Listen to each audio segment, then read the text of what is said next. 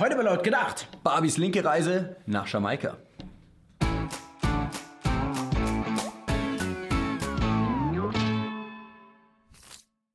Die Sondierungsgespräche zwischen der CDU, CSU, der FDP und den Grünen geht in die heiße Phase. Am Ende der Woche werden wir wissen, ob es eine Jamaika-Koalition geben wird oder nicht. Allgemein gestalten sich die Gespräche aber auch ziemlich schwierig und zäh. Die Grünen, die beharren auf einem Kohleausstieg. Und zehn Kohlemeiler abzuschalten, das langt denen natürlich nicht. Auch in Sachen Verkehrsfragen und auch in der Finanzpolitik. Da ist es auch so ein bisschen schwierig. Zumindest Anfang der Woche noch gewesen. Ja, aber insgesamt ist man eigentlich recht zuversichtlich, denn im Grunde weiß jeder, dass die Jamaika-Koalition die einzige Möglichkeit ist. Und so richtig eingestehen müssen, dass es Neuwahlen geben muss, das will ja auch keiner. Und deshalb hat man auch schon bei einigen Themen eine Einigung gefunden. Der Familiennachzug für Flüchtlinge mit beschränktem Schutzstatus ist aktuell bis März 2018 ausgesetzt. Also für diejenigen, die nicht offiziell als Flüchtlinge gelten, weil sie keinen konkreten Asylgrund haben, aber dennoch geduldet werden. Die Grünen wollen der Koalition nur dann zustimmen, wenn selbst noch diese Einschränkung entfällt. Also die Schleusen noch weiter geöffnet werden. Ja, anfangs steuerte die CDU natürlich noch gegen. Aber die CDU wäre nicht die CDU, wenn sie schnell klein beigeben würde.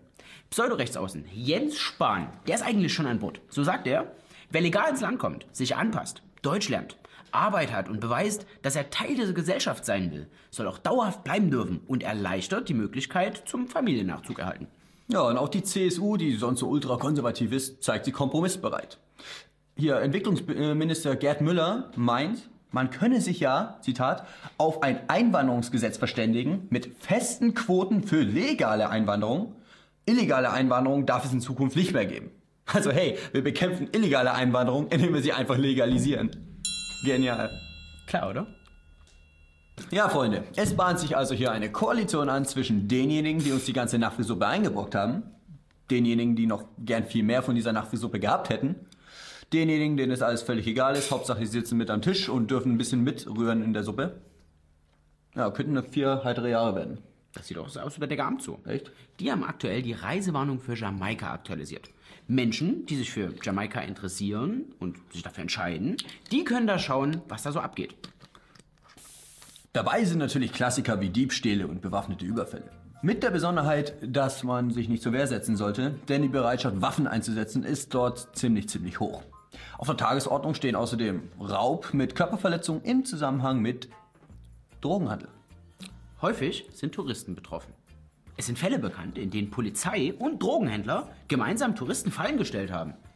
Ja, und nach Einbruch der Dunkelheit soll man auch nicht das Gelände vom Hotelkomplex verlassen, zu Fuß. Und der Großteil der Bevölkerung ist Homosexuellen gegenüber ziemlich feindlich eingestellt. Danke, Auswärtiges Amt. Das alles und noch viel mehr kommt mit Jamaika auf uns zu. Noch im Sommer diesen Jahres warnte der Berliner Verfassungsschutzchef Bernd Palender vor der ständig wachsenden linksextremen Szene. Es handele sich hierbei um, Zitat, eine gut organisierte extremistische Gewalt, die nicht davor zurückschrecke, notfalls Menschen auch zu töten. Rund zehn Personen der linksextremistischen Szene wurden zuletzt vom Verfassungsschutz überwacht. Bei den Krawallen in Hamburg konnte man vier Handys orten. Aber diese Maßnahmen wurden nun vollständig eingestellt. Die Überwachung der rechten Szene hingegen läuft dagegen ungehindert weiter. Allgemein lässt sich ein gewisses Ungleichgewicht bei den Sicherheitsbehörden erkennen. Es gibt nämlich dreimal so viel Personal zur Überwachung der rechten Szene wie für die Linke. Und dabei gehen zumindest in Berlin doppelt so viele Gewaltdelikte von den Linken aus und dreimal so viele Sachbeschädigungen. Das soll man jetzt einmal erklären. Und aus Geheimdienstkreisen sagt man, nochmal ein Zitat, möglicherweise haben bestimmte an der Regierung beteiligte Parteien kein Interesse daran, dass Linksextremisten überwacht werden. Könnte da was dran sein?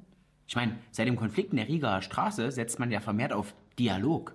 Hm, und dann kommt sowas bei raus. Ich frage mich wirklich, wie dieser Dialog ausgesehen hat.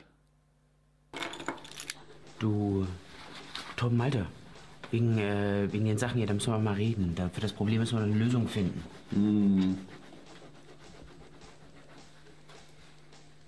Du, Tom Malte, wenn ihr, wenn ihr, wenn ihr Wohnungen anzündet und Autos anbrennt, das ist schon okay, also solange das hier bei diesen AfD-Arschlöchern ist. Ja, ne? Mega geil, oder? Die komplette Bude abgefuckt. Aber Tom, Malte, hör doch mal, bei der letzten Aktion waren doch auch unsere Leute dabei. Die Bullen? Nein, ich meine hier bei diesem Multikulti-Familienzentrum da in Kreuzberg. Das können wir so nicht machen. Ja, aber die wollten die Bullen einladen. Äh, äh, weil- Ja, und die terrorisieren uns die, Ko- die ganze Zeit. Oh, weißt du noch, viel schlimmer ist? Die terrorisieren die Drogendealer. Mann, das sind Helden. Und was machst du dagegen? Was?